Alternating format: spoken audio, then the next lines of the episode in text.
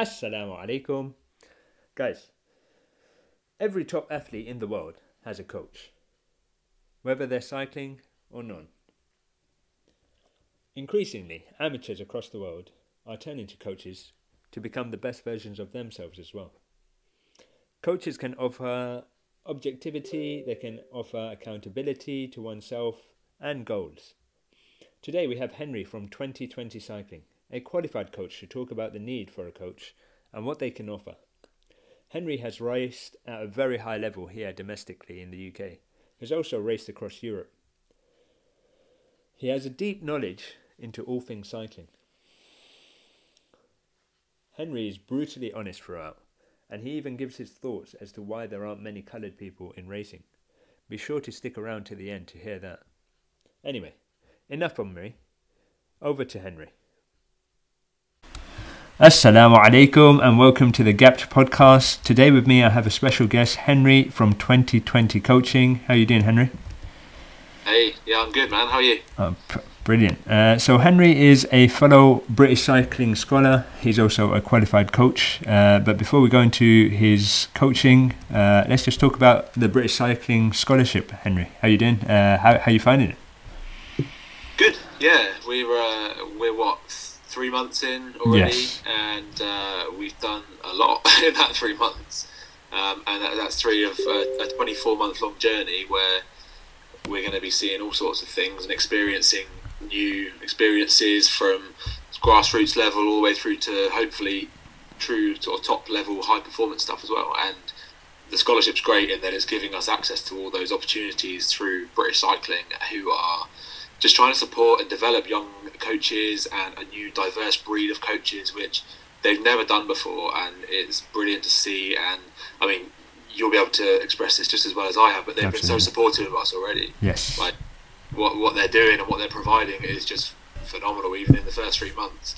Um, Yeah, Yeah. like the experiences have been absolutely priceless. Like I've tried to tot up just in my head like what they've offered us, and if you put it monetary, like I don't know, sit in front of Bloomfield, for example, like people would pay hundreds of pounds for something like that. You know Oh, what I mean? yeah. So, so it's incredible. I mean, So uh, you value what we've had already at thousands of pounds. yeah, absolutely. So, um, what what do you plan to get out of the scholarship? Because you're qualified already. So So yeah, I'm qualified to an extent. Yeah. There's always more you can do, right? And, and for me, um, as I think it should be for most people on the course, the qualifications are the beginning, right? They're they're what you do at the start of your journey. So I mean, you said to me before you feel like you're right at the start of your journey, but equally, I think I am as well. Maybe I might be 18 months further along than some people on the course, but I am so far towards the start of what I'm trying to do with this. And I think for me, it is those experiences and it's that access to just a top level of performance. And my my goal is always going to be to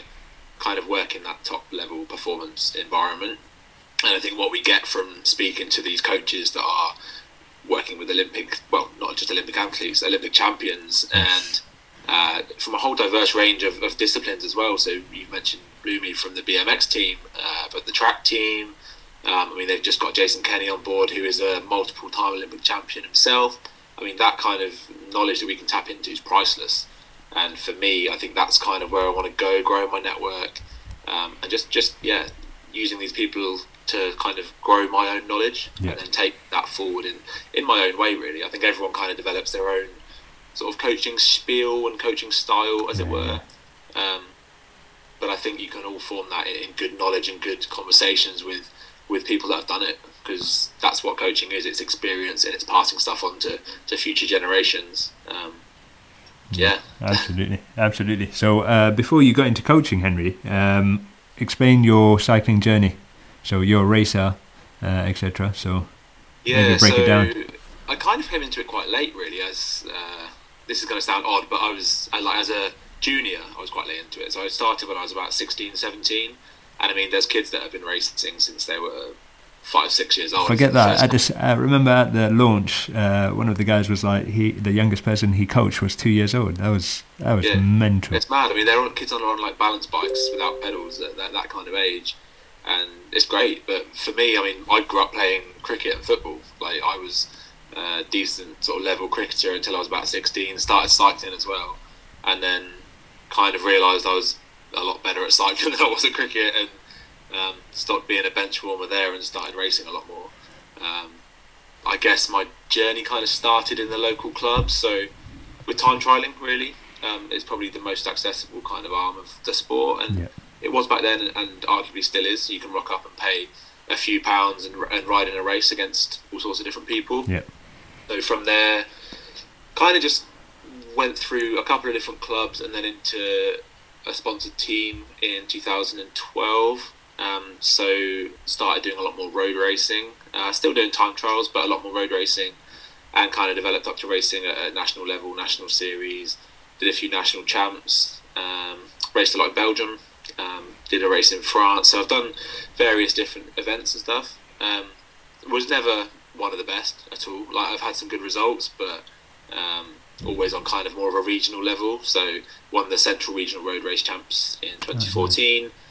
Um, I came second in that the year before actually, and that was that big motivation to win it the following year. So um, that's kind of that was probably the first example to me of what a big goal can do for someone. Yeah. Uh, and coaching's all about setting goals and achieving goals, right? So for me, that was I came second that year, and I knew I should have won it. I could have won it. So for me, it was going into the next year thinking, okay, how am I going to win this race? And it was a big goal of mine, a big target of mine, um, and I just knew it was going to happen, and I just made it happen, put everything in place, and to me, it was never in doubt. So yeah, that was kind of my first sort of view into what a little bit of planning could do for someone in cycling. Yeah. Um, and then from there, uh, was probably probably never really realised what I could have done. Um, I think I could have probably got up to maybe continental level, which is the first tier of a UCI professional team. Yeah. That was probably in reality always going to be the limits of what I could do. Okay. Um, but I do feel like genuinely I could have got there with a bit more support in the right areas. Yeah. Um, I've had coaches, I've had good coaches, and I've had bad coaches. Um, I've had some that definitely put me on the right path, and some that I feel like maybe not set me back, but maybe could have helped more. And I think in that sense, um, that kind of spurs me on to want to help people achieve what they can do, and put a lot of the good practices that I've learned from and I've seen into my coaching now. Um, so moving forward from when I sort of stopped racing at that kind of top national level, which was Yeah. maybe 2017, 2018, Yeah. started to get a bit more into like mentoring and helping some riders a, a lot more informally than I am now. But uh, people would come to me and, and just try and tap into my experience a little bit. Yep. Um, and for me, that was quite rewarding. Like you'd give someone a bit of help, give them a bit of knowledge, and you'd see them go and apply that, and then go and win a race or Yeah, get a, yeah, a yeah. personal best in a time trial. I, I loved it. I loved that sort of kind of thing. Like it's their work and it's their result, but I just felt like I had- a little bit of an input in there. Yeah, yeah, and it yeah. was so rewarding. Like I guess if you're doing that in, in a workplace, you'd call that job satisfaction, right? You, you're getting something back for something that you've put into something that you're passionate about, and from that started to get into it a bit more formally, I guess, with coaching.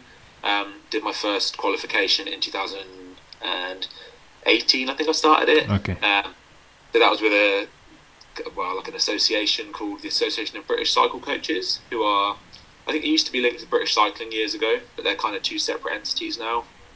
Um, so I've also done some British cycling qualifications as well, but kind of through the scholarship now getting access to really top up where those gaps are in my coaching. Oh yeah, yeah, yeah. So that's the sort of journey through to where I am now.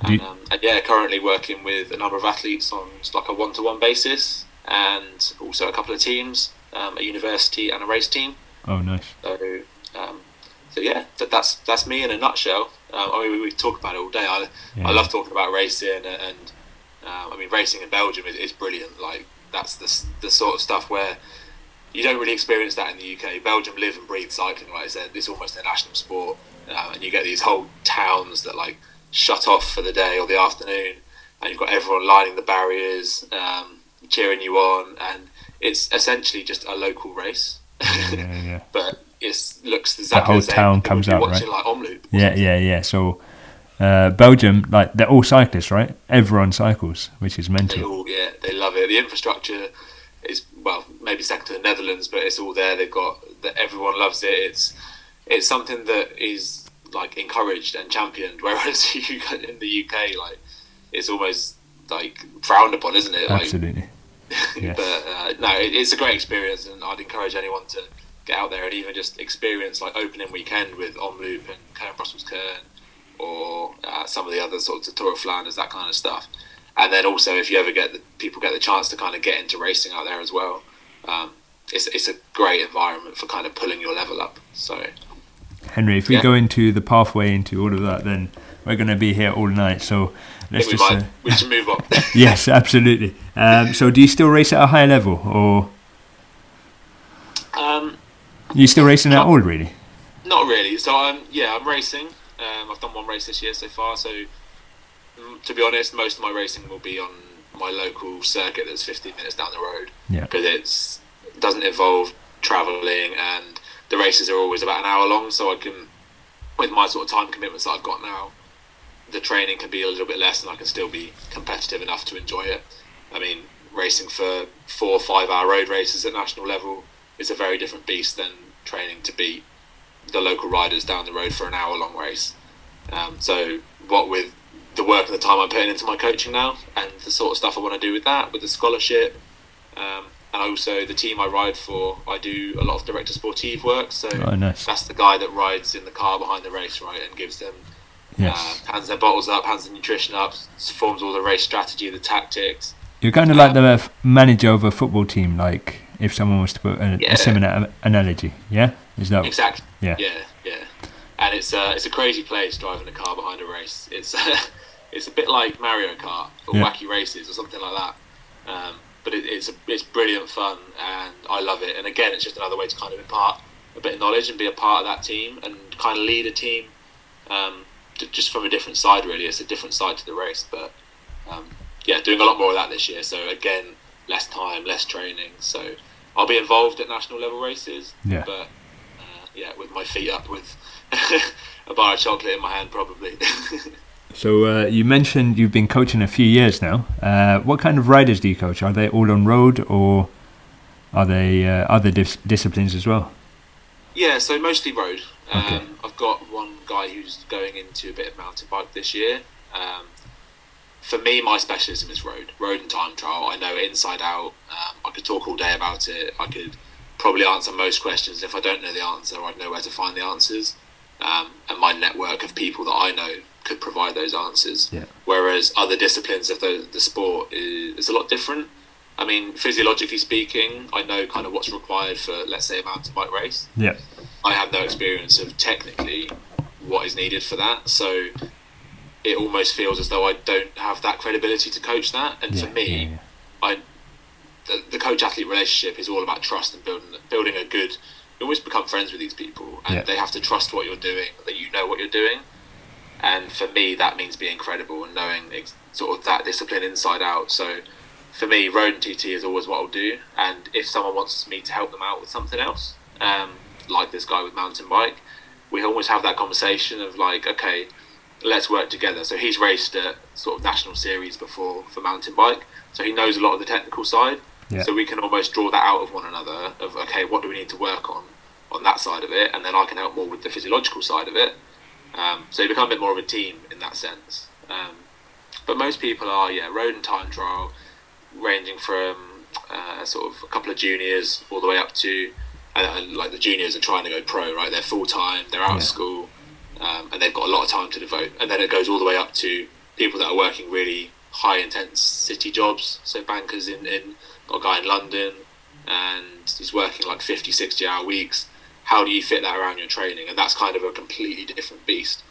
Um, and again, I, I've done I've done that. I've tried to work and train and become, I guess, get to a pro level whilst working. So again, it's how do you manage that load? And everyone's got family commitments, right? Social commitments. So all these people kind of bring different things to the table, and my role is to kind of sift through that, put a plan in place, and basically kind of project manage their cycling in a way. Like if you look at it in a sort of work kind of role, um, and then we start to dig into a bit more of what we'll go into a bit later on on Yeah. this, but around where their gaps are, what they need to work on, what their Gotcha. goals are, that kind of stuff.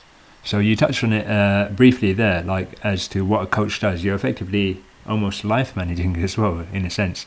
But um, Yeah. what's uh, what's the nitty gritty of a coach? Why would I need a coach? Why can't I manage myself, for example, or anyone else really? Why can't they do it themselves?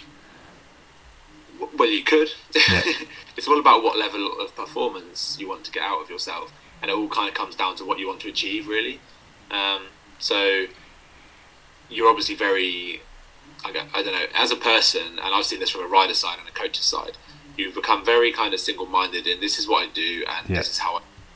But actually, if you've got someone that can objectively help you and kind of assess you both on a sort of analytical level in terms of like data, power numbers, all that kind of stuff, and give you a bit of an overview of around where your strengths and weaknesses lie, um, how you can improve those, how your training should be planned, but also the better, the I guess the bit that's missing is that kind of objective view of where your gaps are in terms of technical, tactical, experiential knowledge, and how can a coach kind of draw those things out of you that you might not know.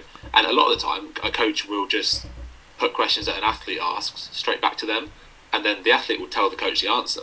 A lot of what I do is, if you said to me, Henry, I've come to this race and I don't know how to how to approach it. Uh, It's got a hilltop finish.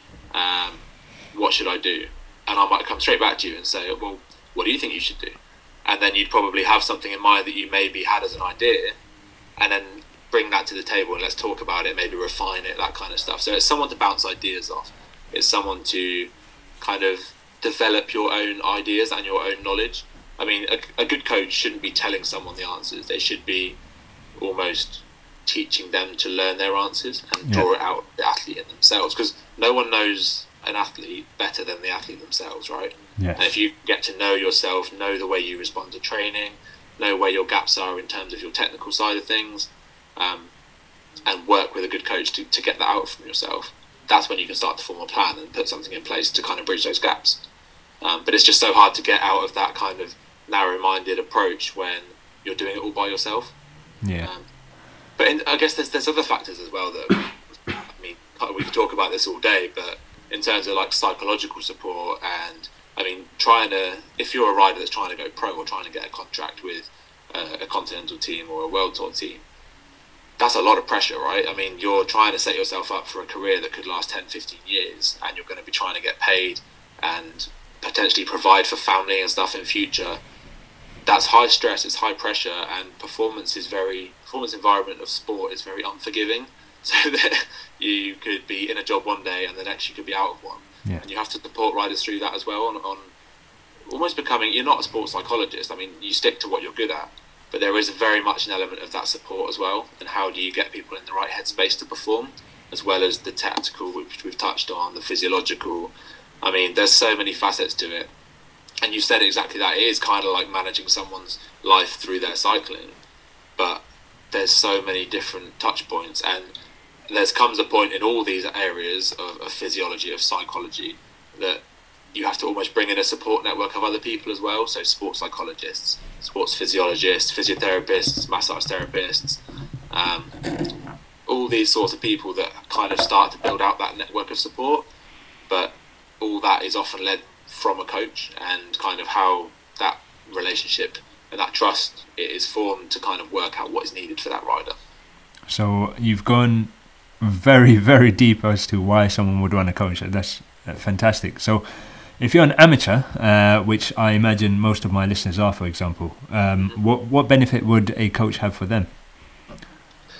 Well, again, it comes down to how much you want to improve, right? And I mean, most of the people I work with are amateurs. Okay. Um, well, they all are. One of them is definitely more of an aspiring professional, but essentially they're all amateurs. And what they're trying to do is they're still trying to perform better. They're still trying to get the most from themselves, the most from their time.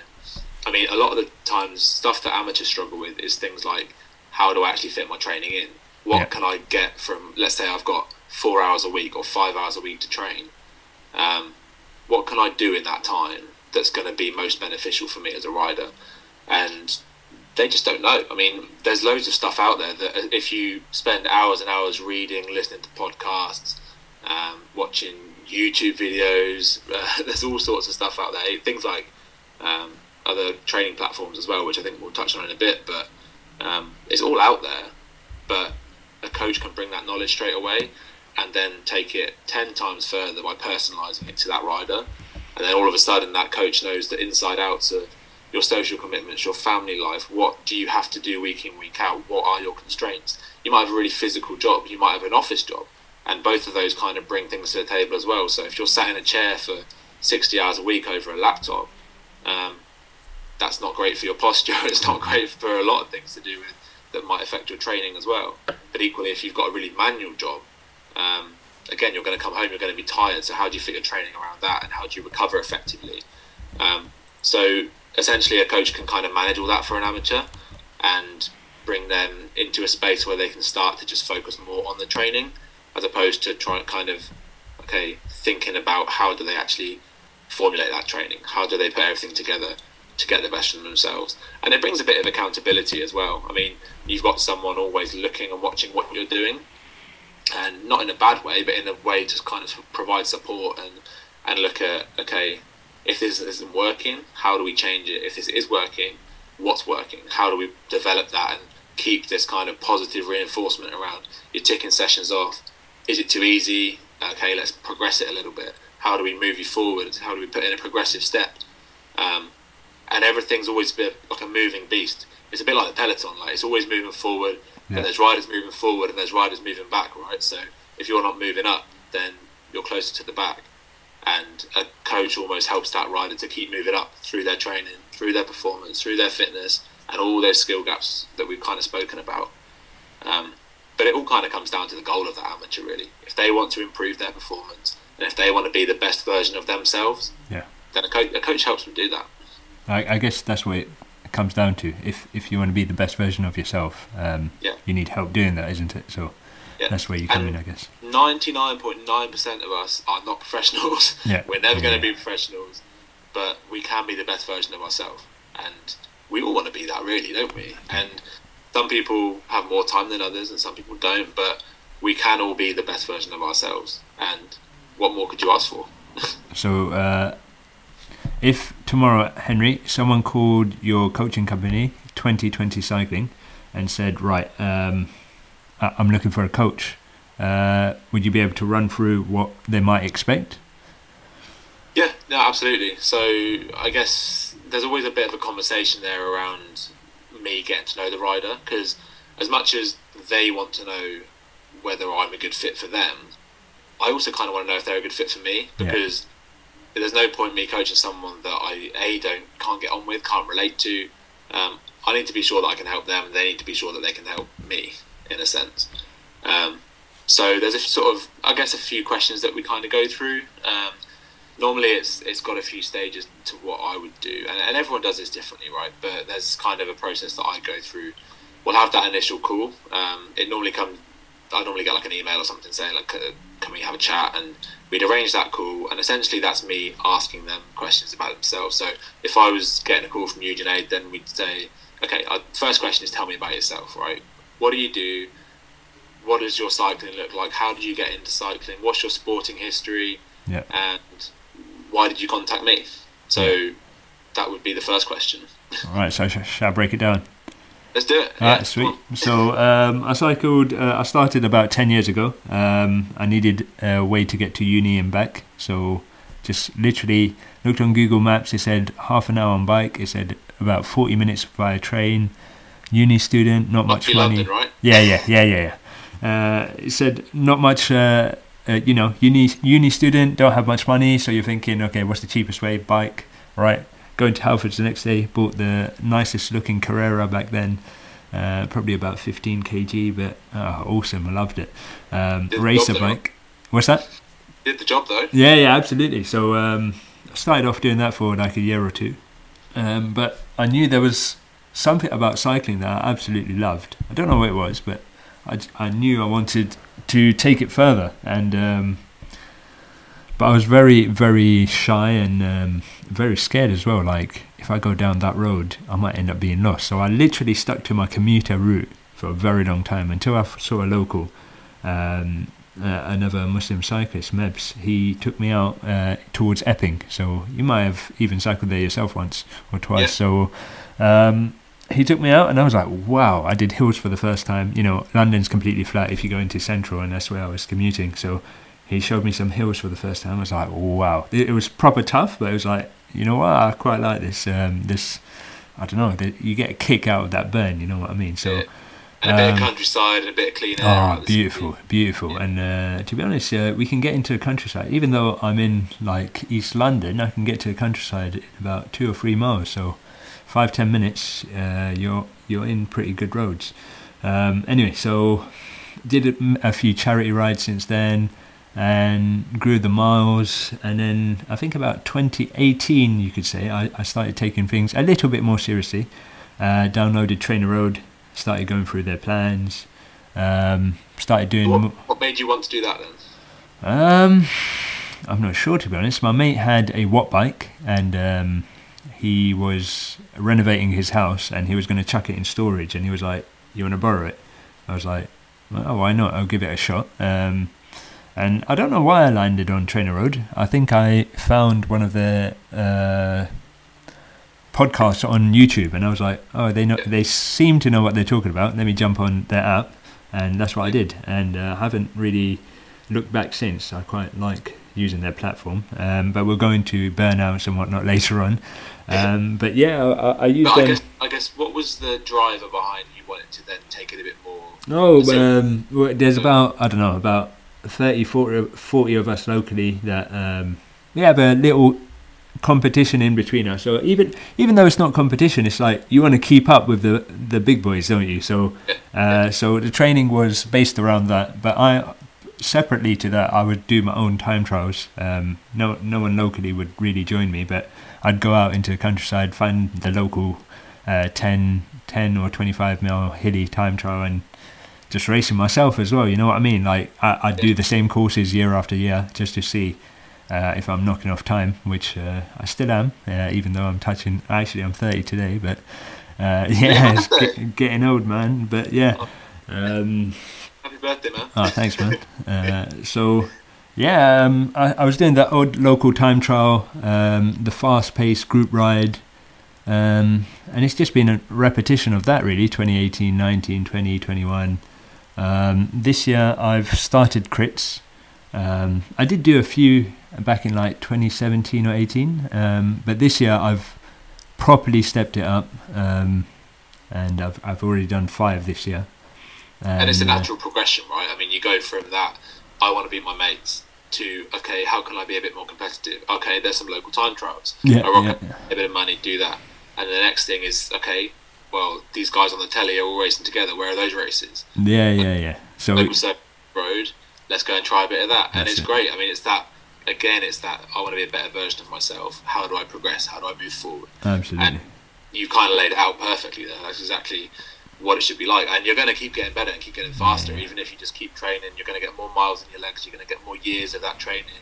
And you're going to start to just grow your experience as well. yeah, And yeah. I mean, I guess the next thing is kind of like uh, what. So you've contacted me, right, as a Yeah. as a as a rider that wants to speak to a coach. Um, what made you contact a coach? So you've used these platforms before. And Yeah. What then moves you forward into thinking, okay, I need the next thing here. What what's next? And contact the coach. Started using Trainer Road. We've had this conversation previously. Um, Yeah. I've, it's burnt me out a few times. Um, so I'm using it more sparingly this year.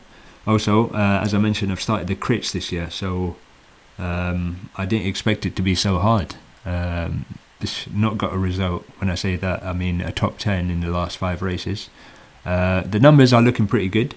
Uh, technique hasn't been awesome, but it's getting getting better. But uh, still, my numbers should be doing okay for a Cat 4 racer, you know what I mean? So um, I've got a theory in the sense that uh, nobody's raced for the last two years due to COVID, and therefore there's a lot of people who should be Cat 2 free who's not had the chance to move up, so they're all languishing in Yeah. Cat 4. the level is just so high right now. Yeah, And yeah. That because people are people have been inside smashing it on Zwift and Trainer Road and all those sort of things. Yeah, but they haven't got any points or moved up any categories. I mean, that for those that don't know that, there's a category system within British cycling, and you move up. There's five different categories from Cat Four all the way up to Elite, um, and there's obviously a few in between as well.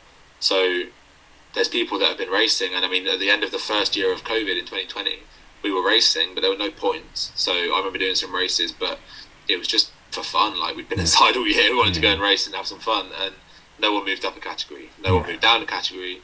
So there's all these new, there's two years worth of new races, like you've just said, that are fast and strong, but they're all probably maybe not the most technically gifted riders because Yeah. they've not been racing and riding in groups, and also they've not moved up the categories. So they're all flooding those bottom levels, and Yeah. that level's just gone through the roof. Yeah. When I was a fourth cat, it took it took two races to get out because it was basically like a local club run, and then you did a sprint at the end. Yeah, yeah, yeah. Whereas now you've got like third cat races that are only maybe like one or two k, per, k uh, kilometers per hour slower than an elite race. Yeah. It's mad. the Yes. level's just so high. So I'm, uh, I was probably a bit naive, uh, thinking it'd be exactly that a club run and then just little sprint at the end. I might not win that sprint, but I, I'd be top 10. But yeah, it just hasn't come. So that's why I, if I was to get a coach, that's why I'd be calling one right now. Just uh, how, how to take it to that next level, really. Okay. So I guess my next question would be around getting to know you a bit better as a cyclist. So what have you you've obviously used these platforms before. Has that given you much of an idea around your strengths and weaknesses as a rider? Like what are you good at and what are you maybe not so good at at the moment? I could probably sit on sweet spot forever. Um, I love Yeah. a good sweet spot session. 20 minutes, half an hour, 45 minutes. I can sit on that all day Yeah. long. Uh, threshold, I could. Threshold it starts getting tough, uh, but then when you're looking at 110% of FTP now, 120%, 100 and anything above that, and uh, I can do it for say whatever the interval is. Maybe it might be 30 seconds, it might be two minutes, for example. The, you know the longer ones.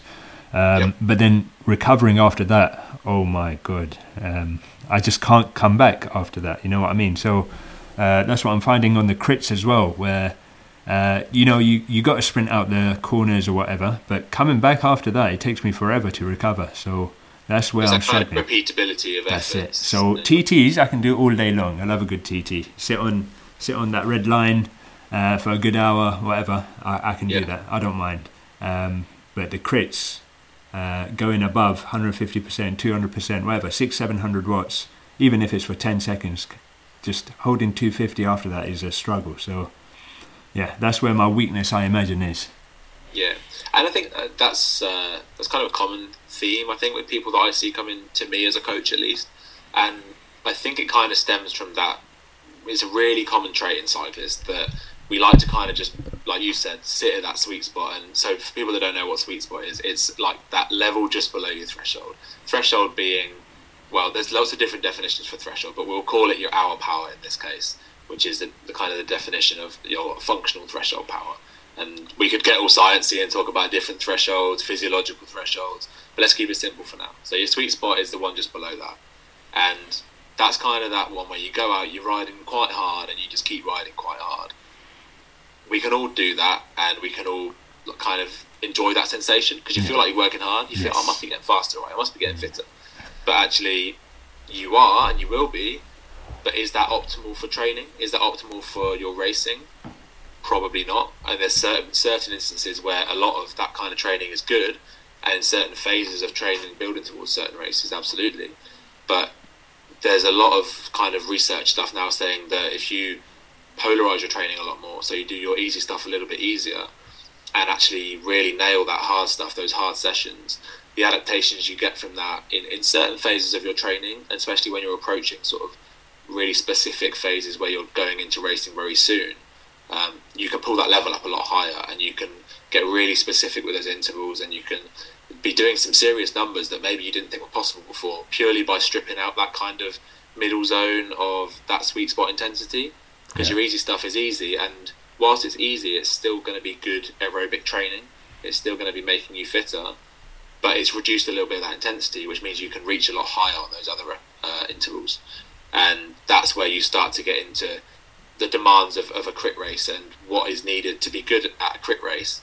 Well, it is those it's those short, sharp efforts. It's doing that repeatedly, recovering from that. So, in order to be good at that, you've got to train right for that. Yeah. And in order to train for that, you need to be able to be recovered enough and able to do those efforts repeatedly.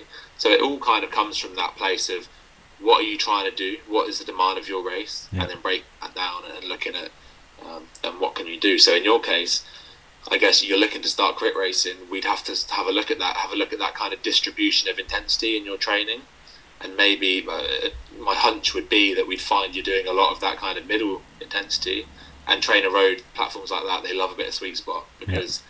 It bumps you up in terms of your aerobic fitness really quickly, and it's great. I love a bit of sweet spot training as well. It is really good for that, but it has a time and a place within a program, and there should always be a next step and there should always be what's what's happening next. Why are we doing this?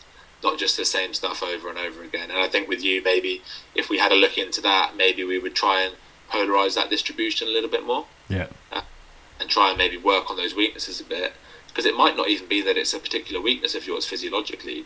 It might just be that your training and your recovery is restricting that currently. So we'd have to do a bit of uh, kind of benchmarking, look at where your kind of power profile sits at the moment, and then I guess go from there. Look at the distribution and and try a few things. Like there's no exact science to this. Coaching is different for everyone, and training prescription is different for everyone. There's there's set models that you could follow, but everyone reacts differently. Everyone recovers differently. You might have a really hectic job and a hectic family life, and that affects your recovery because you can't just go home and put your feet up after a training session. Whereas someone else down the road, they can do that. So again, all these things come into account, and and uh, and yeah, that's kind of the next thing we do in terms of looking at their strengths and weaknesses. It's so important, in, in my view. If you can know your strengths and know what you're good at, then you know how to win races. Yeah. If you know your weaknesses and know what you're not so good at, you know how not to lose your races because you know how to kind of hide those and be efficient in those areas, that kind of stuff. So it's kind of an educational piece as well. Get to know yourself as a rider. Absolutely absolutely. So I think after that, um, the next thing would be your goals. So what's we've, we've spoken about what's give, uh, driven you towards speaking to a coach, but then the next step, what do you actually want to achieve in cycling? So think short term, think long term. So what do you want to do this year, and what do you want to do in the next three years? So this year, certainly reach Cat three, um, and in three years' time, I don't know. Um, so this is a this is a strange one, uh, Henry. Uh, perhaps you've not been approached by someone like this. So I've signed up to All Points North in June. It's a thousand kilometer race. Uh, it's a race, so the aim is to do it in two or three days. So we're looking at two to three hundred miles a day, maybe. I, I, I don't know how we'll manage it, but uh, so obviously I'm crit racing now, and I plan to do that up until perhaps April. Before then, I turn my head to All Points North. Yeah. Um, but yeah, so Cat three. Yeah, yeah, absolutely. That's what I mean. So by April, I, I, I would wish to at least have some points in the bag, and uh, perhaps finish Cat three uh, progression later on in the summer. Uh, after all points nor- north is done, um, because obviously that's such a huge event. It needs its own few months just for that. You know what I mean? So, but, but tell me about that. Is that uh, like a self-sustained thing where yeah, you have to carry yeah, yeah, like, a, like an ultra endurance event? Yes. So it starts in Sheffield, and there's ten checkpoints further north, um, literally up to the Scottish border. There's some in the Lake District, uh, some on the East Coast, etc. And if you add it all up, it turns out to be just over over a thousand kilometers. Um, and as I mentioned, it's a race, so minimal sleep, um, it's all self-supported. What you can buy um, on the day, uh, you can't get any outside help and whatnot. So, yeah, you're carrying your own stuff, and you can't draft. Well, actually, I'm paired up. I'm going to do that as a pair, so I can draft my partner. But any other outside help or um, drafting and whatnot, that's that's not allowed. Um, so yeah, that's that's the event in a nutshell. I mean that, that's awesome, man. That's that's uh, like you said, it's completely different to crit racing, but it's a challenge. It's a massive challenge, and it brings a lot of other things with it as well that you'd have to consider, like with a coach, and think about how do we prepare for these different things. And it's so far as like how do you carry your items? What luggage are you taking? How do you optimize that for? it's a race, right? Yes. You want to well. Yeah. How do you take what you need? Be efficient with that. How do you fuel properly? I mean, that's a proper endurance event. How do you make sure that you're taking on enough carbohydrate and recovering properly as well between sessions. Where are you going to sleep? All that sort of stuff. Um, and all needs considering. It all needs planning. What's your schedule? What's your route? Everything like that um, are all things that you consider. you can do that by yourself, uh, but you can do that with a coach, and maybe a coach gives you a different perspective, helps you to make sure that you're getting the most from yourself. Um, and it's a race. You want to be. Your goal might be to finish it, but your goal might be to win it. And if your goal is to win it, then you want to be again. It's that best version of yourself, right? And Yeah. you want to make sure that you're getting everything out of this event because it's a big commitment. Not just the day, well, the, the days of the race, um, but it's months of training. It's hard work, and you're going to have to dedicate to doing some some big miles to prepare for that. Um, so it's all part of that that piece, and then I guess for that time commitment, you want to see some reward, right? So let's plan that properly, and yeah, again, a coach can help you kind of put those blocks in place and make sure that you're getting the most out of that trip. Yeah, so- what, what is your goal for that race? Um, finish, finish. Um, but to be honest, I know it's going to be uh, a world of pain. So naturally, you want to finish as quickly as possible. Um, if that means aiming for first spot, so be it. But naturally, you just want to finish as quickly as possible, just for the pain and suffering to end. Really, you know what I mean? You want to be the fit, fittest you can be. So when you're faced with headwind and a dirty hill, uh, after you've got 300 miles in the legs and whatnot for that day, you you still want to be able to you know power up it. Uh, okay, fine. You're never going to power up a hill at, after 300 miles, but you know, like you, you want to still conquer that hill and not be phased by it. You know what I mean? So, and uh, obviously you've I've got a partner in it, so naturally you wanna you wanna be the one who's strong out of the two and help him up, as opposed to being the one who's always letting the team down. So. Yeah, it definitely brings a different dynamic to it for sure. Like you, like you said, you don't want to be the guy that's that's slowing the other person down, and that works both ways. That could drive both of you on, and if you kind of embrace that in the right way, that's going to make make you train harder. It's going to make you go quicker on on the days of the event as well. So there's so many aspects to it, you know, ultra endurance stuff, and it's a it's a world I've not really got into too much before Yeah. but it's it's it's fascinating, and it, I've certainly I've spoken to a lot of people that have, have done it, and yeah, it's uh, it's a different beast, that's for sure. So it's all about preparation. That's the key with an event like that. Yeah, yeah, yeah. So it's the first one uh, that I've signed up for, so should be interesting. Looking forward to it. So how would uh, how would the training for that be different to perhaps crit training?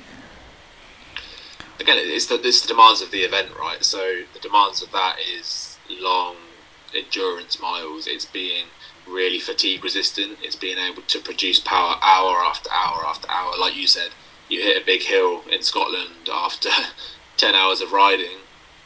How do you even get up that hill? It's not about being able to kick and distance your teammates or distance people in a race. At that point, it's being able to continually plug away and get through there, but being able to do that efficiently and being able to make sure that you've trained properly to be able to sustain that. And, and if you don't put the miles in, you don't develop the right sort of physiological systems to be able to support you in that, um, then ultimately you're not going to succeed. So it's uh, that's kind of the endurance side of it compared to a crit, which is a lot more kind of anaerobically focused. So it's short, sharp efforts uh, repeated across the, the hour, hour and a half, however long it is. So you might be looking at efforts of 20, 30 seconds up to maybe a minute, minute and a half, and then you're trying to get away, you're trying to get gaps in the race, and then you settle into those sort of longer, sustained efforts around, like we spoke earlier, your threshold.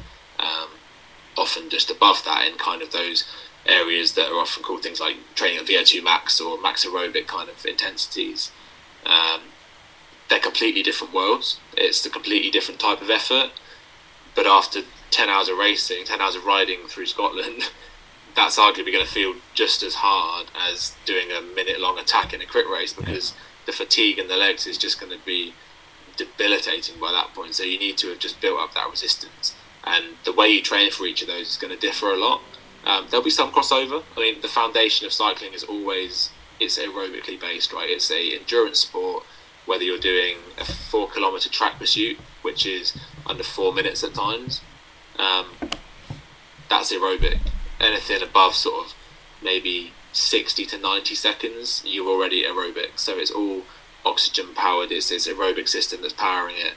Um, so if you form that strong aerobic base of, of, of fitness, which is through things like your, your long miles, but also things like your tempo rides, your sweet spot rides, things around your threshold, um, and even pulling up from above with things like your max aerobic, your sort of five to six minute efforts that are a little bit harder than your threshold.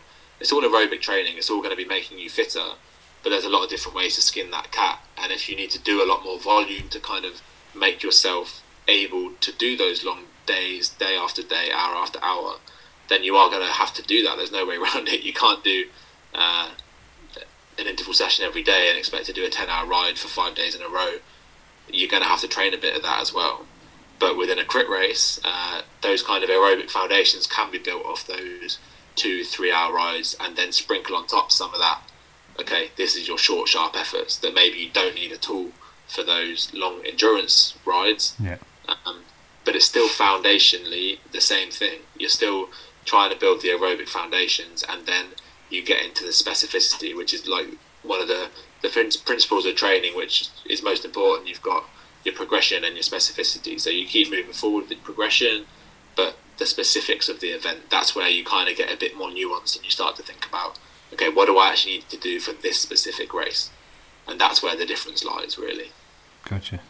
Absolutely. So, with um, if it's a time crunched athlete, though, um, like myself, how would uh, how would you go about? So, if you've got an hour each day, Monday to Friday, and uh, perhaps you've got say four or five hours on a Saturday and then only two or three on a Sunday. So that's perhaps 10 hours, maybe 12, 13, 14, 15 at a push, potentially. How, how would you how would you do a week like that of training for All Points North? So, well, you're getting this for free, aren't you now, Janine? so, uh, yeah, I mean, there's we'd have that conversation around those those time limits, and then things like your sweet spot rides and your tempo rides, in this case, they're your friend here. So that's going to be really efficient use of your time. And again, we have to kind of moderate that. We have to look at the distribution of your sessions. You don't want to be doing that every day, but maybe you might do one, maybe two of those types of sessions midweek. Um, we might see if we can perhaps get one session that's maybe a bit closer to, say, an hour and a half than an hour midweek. See if we can uh, yeah, find a little bit of extra time on one day, to do a slightly longer session perhaps. Yeah. If we can, great. If we can't, then it is what it is. It's obviously it, the time constraints are there for a reason, right? But those kind of sub-threshold, long, extended efforts, and we build you up from doing, I don't know, four lots of five minutes to start with, and then start to look at okay, how do we progress that? How do we move you forward? And even though that's within an hour, you're still developing that aerobic fitness. You're still getting a lot more efficient. You're still uh, gaining mitochondria. You're still being able to work more efficiently from that oxygenated system. Um, on your weekend rides, on, sort of off the back of those, now obviously you've got more time, so you want to start looking at doing longer rides. But within those as well, it's not just going out and riding. If you want it to be as kind of efficient and specific as possible, you think about again introducing some of those sort of longer efforts within those rides. And again, that might start with be just a little bit above your steady endurance pace to start with. Maybe do them at the start of your ride for I don't know two lots of ten minutes, and then settle into your endurance pace after that. Um, and we'd look at kind of where those endurance intensities sit as well. A lot of people tend to get a lot of dead time when they're riding outside, so a lot of time where you're either freewheeling or you're doing I don't know 50 watts and you're doing that because you can. You're still moving along at let's say 30k an hour, but you're not doing that on the turbo, are you? Because you're stationary and you can see exactly what's going on.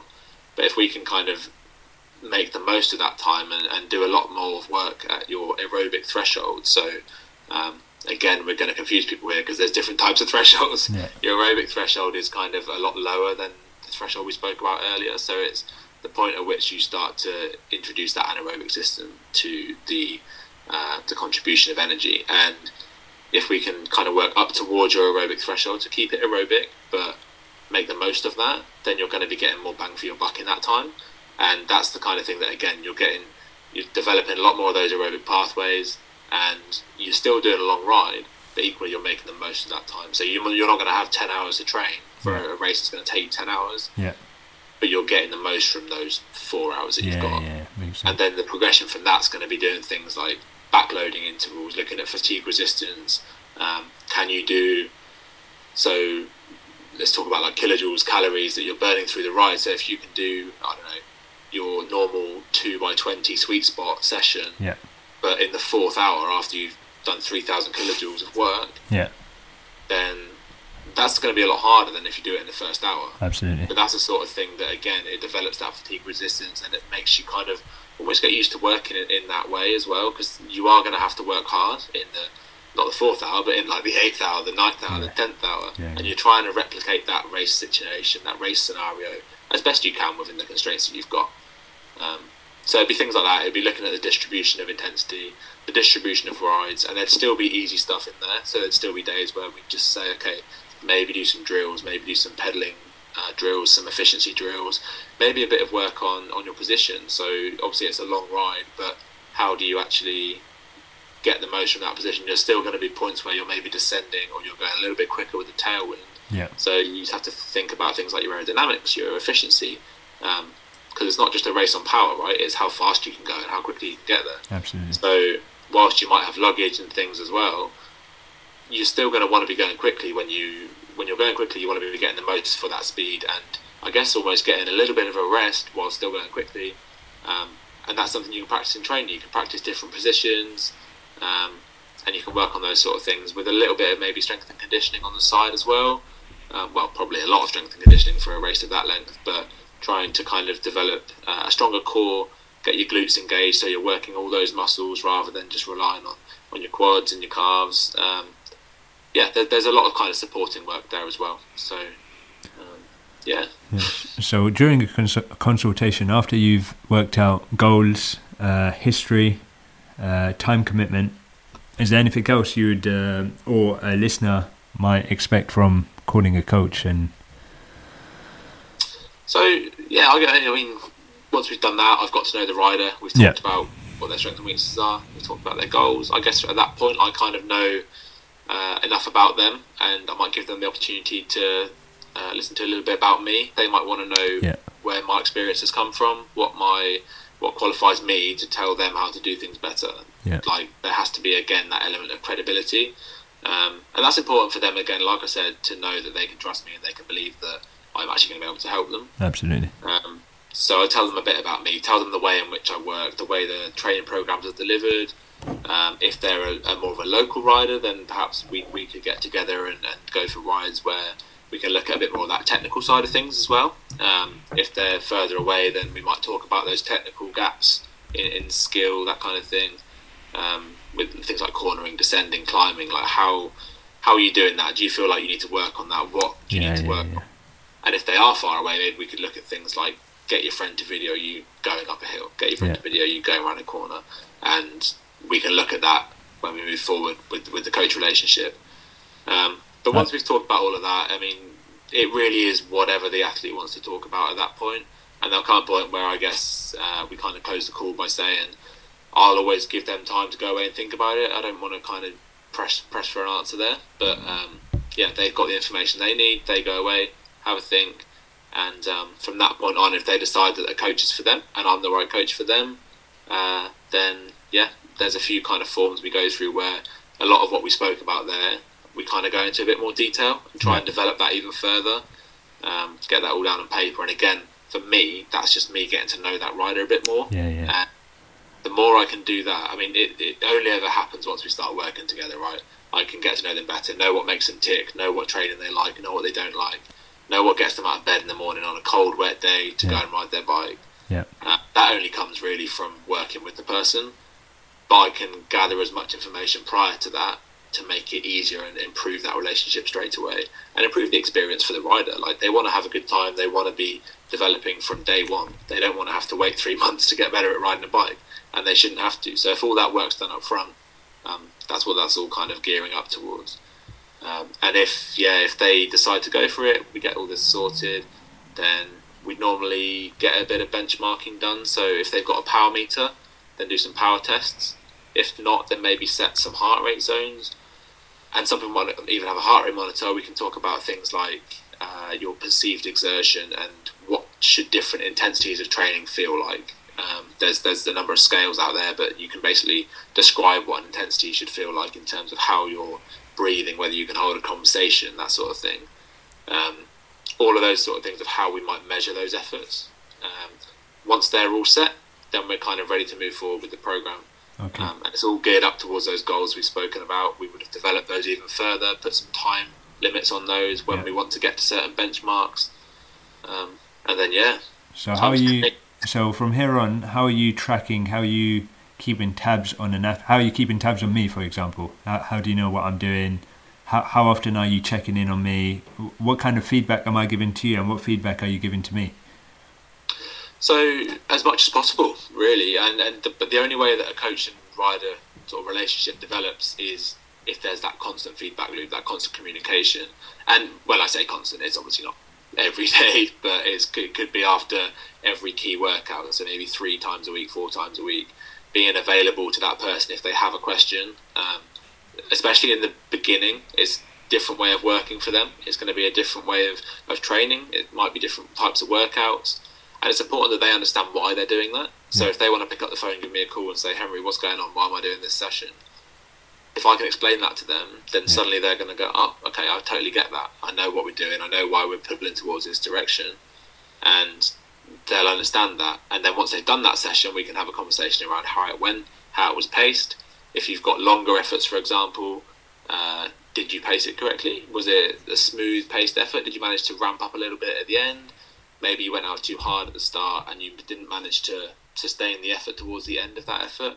Um, all these kind of things start to inform that rider a little bit more around maybe what they could do better, maybe what they are doing well already, and that starts to reinforce their strengths and weaknesses, what they're good at, what they're not so good at, and it shows me a bit. Right. So Henry, um, fab stuff. If, uh, for example, someone's new to cycling or can't uh, invest in a coach just yet, or they're still pondering over it, what options do they have before um, perhaps investing in a coach? So we're quite lucky these days in the world we live in and the sorts of uh, media and stuff that we have access to. So there's all sorts of things, podcasts like such as this one that hopefully are uh, uh, informing people on different methods of training and different ways that they can organise their training. Uh, we've got audio books, um, well, normal books as well, uh, from old school, uh, different training. There's, there's like a book called the Training Bible, which is where everyone starts, right? And it's a it's a foundation knowledge basically from a guy called Joe Friel, and things have moved on a lot since he sort of started and wrote that. And there's a lot of people that would tell you that that book's absolute rubbish, but in essence, that provides a really good foundation actually of how can I organise my training, and it gives you all sorts of different resources as sort of appendices within that book. So that's a really good one to, I guess, start with. And naturally, people will always move from that and develop different schools of thought, but if you're coming from a basis of I've never organised my training and I've never, I guess, worked towards a goal in any particular specific fashion, um, that's a really good starting point. And that's where I started. And I've kind of always referred back to that in certain aspects. I mean, they talk about things like annual planning. How do you, if you've got an, a goal event in November, how do you, what do you do now? What, do you, what are you doing in March? Okay. Like, how do you plan that? How do you plan back in terms of your training load, your progression? And it really helpful in that in that kind of aspect. Um, and then from that, you might start to dig into things you mentioned earlier, different podcasts. TrainerRoad do a podcast. Um, there's lots of coaching companies that are doing podcasts, YouTube videos, um, and that will all start to give you. There'll be podcasts you listen to where you think I got nothing from that, and there'll be some where you think I got so much. And sometimes I listen to an hour and a half worth of stuff, and there's one little golden nugget in there that I think, ah, that's Yeah. that's the, that's the piece of knowledge that I've gained today. Take that away, put that into action, and it's all free. It's all out there. Like I mean, well, you might be paying a, a five ninety nine Spotify subscription or something Yeah. to, to get access to this, um, and then like we touched on earlier, things like TrainerRoad and Zwift as well, which are online platforms. Uh, they've all got training plans built in, so you can go in and work on certain training plans. You can find ones that fit towards what you're you're trying to do. The only thing they don't have is that feedback we spoke about. So um, a lot of them are power based. So Zwift being a uh, like an online virtual world almost. Uh, TrainerRoad being much more of a it is just a training interface as Yeah. such. So um, they both got really good sort of aspects to them, but people prefer different ones. And, and Zwift is growing probably bigger than most at the moment because it adds like a gamification almost to things. You can ride with your friends, you can do races, you can ride in events. I mean, people are now doing four or five hour rides on Zwift because they're doing a group ride. Yeah. And if you said to someone 10 years ago, I'm going to do a five hour ride on a turbo trainer, they would have laughed you out of the room because it was just like you'd be staring at a wall 10 years ago. Um, maybe watching a film on a DVD. What's one of them? Um, but all that kind of stuff has made training a lot easier. And they've got a lot of support within them for people that want to organise their training. Yeah. What it doesn't have is that personalisation. I mean, TrainerRoad is starting to bring that in a little bit but even then, it's, it's a lot of it's, it's, it's AI. It's not that human touch, and coaching is very much a grey area between art and science. There's there's no real kind of it's not an art, it's not a science, it's both, and you need that almost that human interaction to get Yeah. the very best out of people, Yeah, yeah, uh, and that's what these things don't have. They've got a lot of great aspects, um, but that personable, that that that reliable coach that's getting to know you, um, that's the bit that's missing. So there's all these resources, and yeah, I, I think if you go out there, look for cycling podcasts, go onto your podcast provider and, and just type in cycling, you'll find some great stuff out there, and that will start to inform you.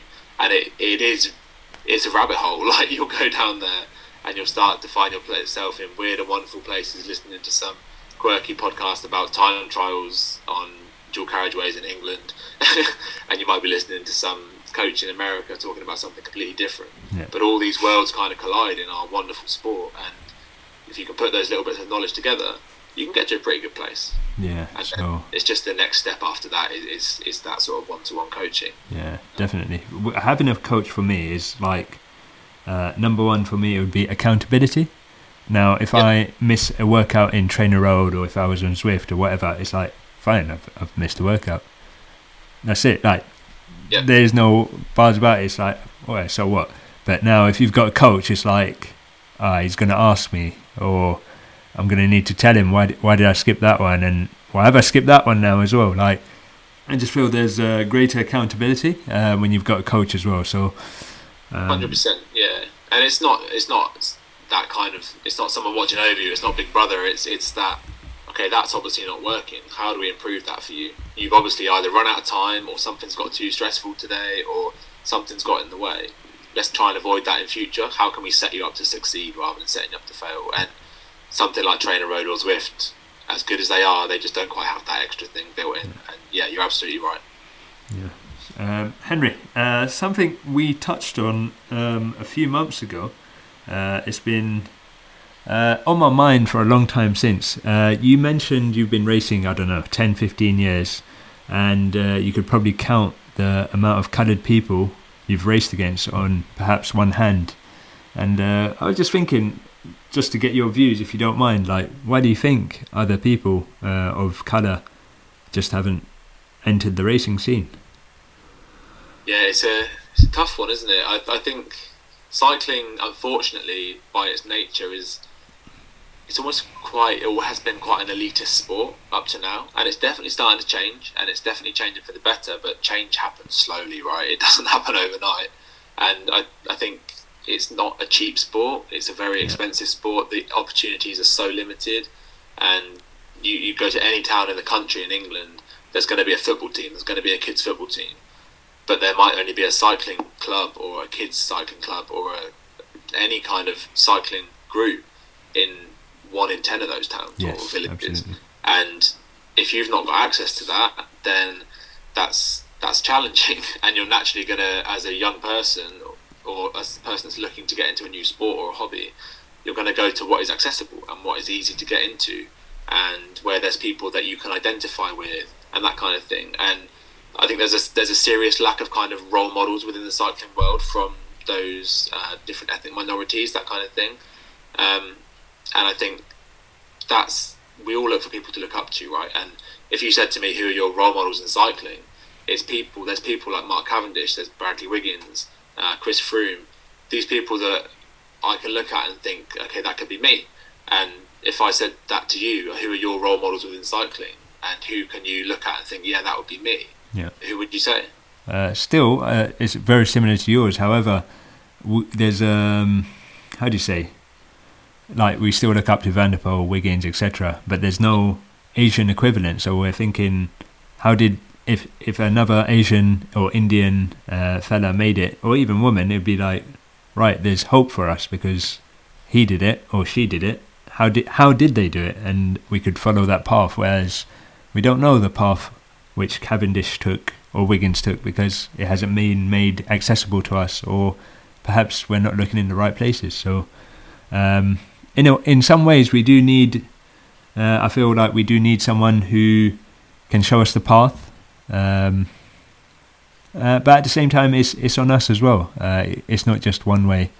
Um, yeah, and someone's got to do it right. And I think, yeah. unfortunately, we've come from a place where um, I think opportunities were always typically a lot more limited in the past, and I th- I think that's definitely improved now. I'm not saying there's there's not still huge challenges, um, but I think things have improved to a point, and it does, like you say, take people to step forward and say, "I'm going to do this." Yeah, I'm going to be that person, and you might be let's take you for example. You're racing fourth cat races. You might get up to third cat and then eventually go and find yourself in a race that is a support race for an elite race, and someone is watching that elite race who looks at you and goes, "I want to do that," and he's actually, I'm sorry, he's ten times more talented than you, Jane. Yeah, yeah, yeah. no, he's going to go into it, and he suddenly is racing in that elite race yeah. in a few years' time. And then there's another kid watching that race, and then he's looking at that guy, and he's again more talented than him and suddenly you've got riders racing at world tour level from all sorts of different backgrounds. Absolutely. Um, and you've got a much more diverse sport. But these things, it takes time, right? And it it just takes time to inspire new generations. And I think that's the beauty of the scholarship that we're doing now. I mean, we've all come from such different backgrounds, and there is representation from from everywhere in the UK, and um, I think that's only going to develop what we're doing. I mean, we've got there's there's Shahina and Asma on our course, who are doing great things in the Muslim community in London in terms of women's cycling. Yes. And women's cycling alone, let alone within the Muslim community, again, cycling has been typically, even with, with getting women into the sport and racing, across the board, right? It's, it's just, yeah, yeah, there's been massive barriers to that. And a lot of clubs are starting to open their eyes to that and see actually we need to just offer more activities and more opportunities to people, and they will come. They're out there. So if we can op- offer more opportunities, um, I think it's a slow burner, yeah. but it's improving. And the governing body, British Cycling, are starting to do things that are just opening those doors for people. Yeah. And if they can open those doors and get them open wider and wider, um, yeah, hundred percent, Henry. Um, one thing um, I think they need to do uh, is just make clear what the race license is. Just that one single thing. I think they'll uh, demystify for thousands of people, not just within the Muslim community, just what the steps are to one get a license, what it is, etc.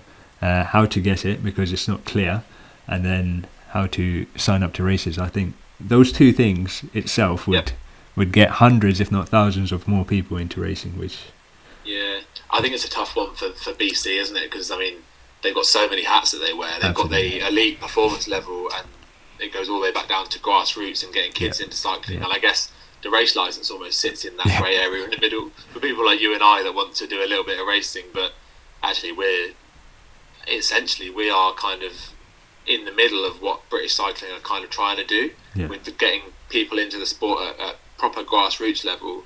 And I guess that does involve of the race license and demystifying that absolutely. But um, I think if they can get more kids on bikes from more different backgrounds. I mean, I know you've been doing a bit of stuff with the is it the City Academy? Yes. Tell us about yeah, that. Yeah, yeah, yeah. That's what that project's all about. Um, so they've set up a few hubs in inner London uh, where there are more people of uh, uh, different background, backgrounds. So in Hackney, they've set up two hubs, and I believe they're going to set up another hub in Newham.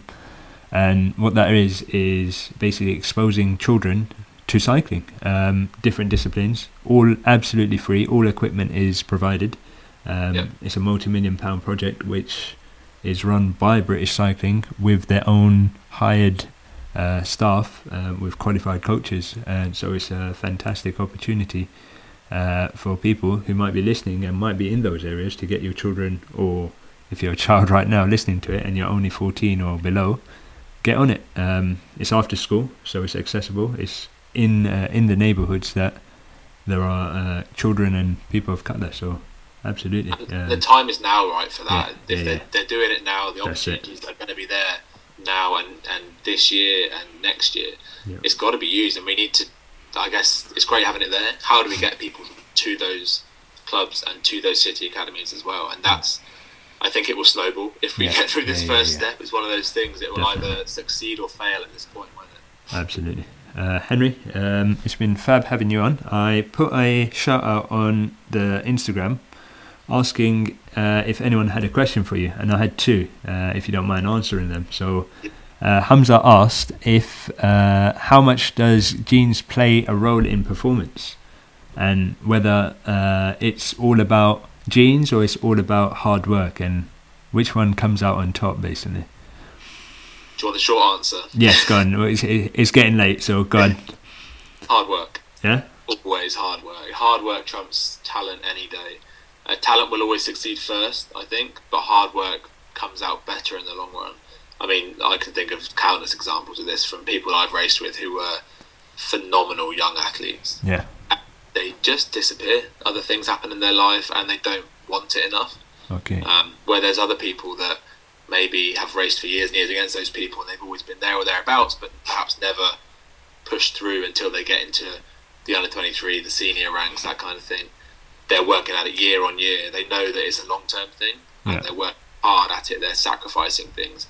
That wins every day, man. Like hard work, and it's not just in cycling, is it? Hard work trumps in life a lot of the time. Um, and yeah, I yeah, I think that talent and genes, yeah, it does kind of give you a head start. It's, you always, it's nice to be the kid that's winning because you, you just jumped on a bike a month ago and you just happen to beat everyone. I mean, it's great, but is that almost argue? I would argue is that rider. They're not learning from losing. They're not learning from their Yeah, mistakes. yeah, yeah. so actually, in the long term, are they setting themselves up for success or failure? Don't get me wrong. There's super talented bike riders out there that work hard as well, and they're the guys that are up there winning world tours, Yeah, grand tours, world tour racing. Um, so if you have both, then that's the holy grail. yeah, absolutely. Pick your parents wisely, kids. Uh, second question uh, was if someone rides only once a week. So Zishan asked this: if someone rides once a week, uh, it's a fairly big ride. Um, just in simple terms, what should their post-ride plan be in terms of nutrition, in terms of stretching, um, etc. So break it down. It's a nice, easy way. What, what should that person do once they get home? Yeah, um, I think the beauty of if you're doing one ride is that you have a week to recover, right? And Yeah. recovery, that is where the adaptation happens. So you can do a long ride, you can do a lot of training. If you can't recover, then it's it's not going to be fruitful. Whereas that recovery is the most important thing. So you've already got time on your side. Um, it's just about getting the right fuel back in your body. So uh, making sure that you've got enough protein in your diet to, to kind of get that recovery process kick started. Um, almost if it's a long big ride, you kind of want to just get off your feet to start with and, and allow that recovery process to kind of begin. So get on the sofa, watch some telly for a bit, um, get a, a little bit of stretching. Obviously, yes, but I think maybe you'd be better off doing something like a bit of yoga in the week or something like that to keep a bit of mobility going. Yeah. Um, yeah, I think stretching has its place, but it's a bit of an old-fashioned technique, I guess. um, I think yeah, it's, it's just important to make sure that you you're refueling properly, you're rehydrating properly, and that recovery process c- can start in earnest. Awesome. Henry, thank you for coming on. Hopefully, see you at another event uh, with Yeah. the scholarship. Been a pleasure, man. It's been wonderful. Thank you, and uh, thank you to all your listeners. Take care. Cheers, Junaid.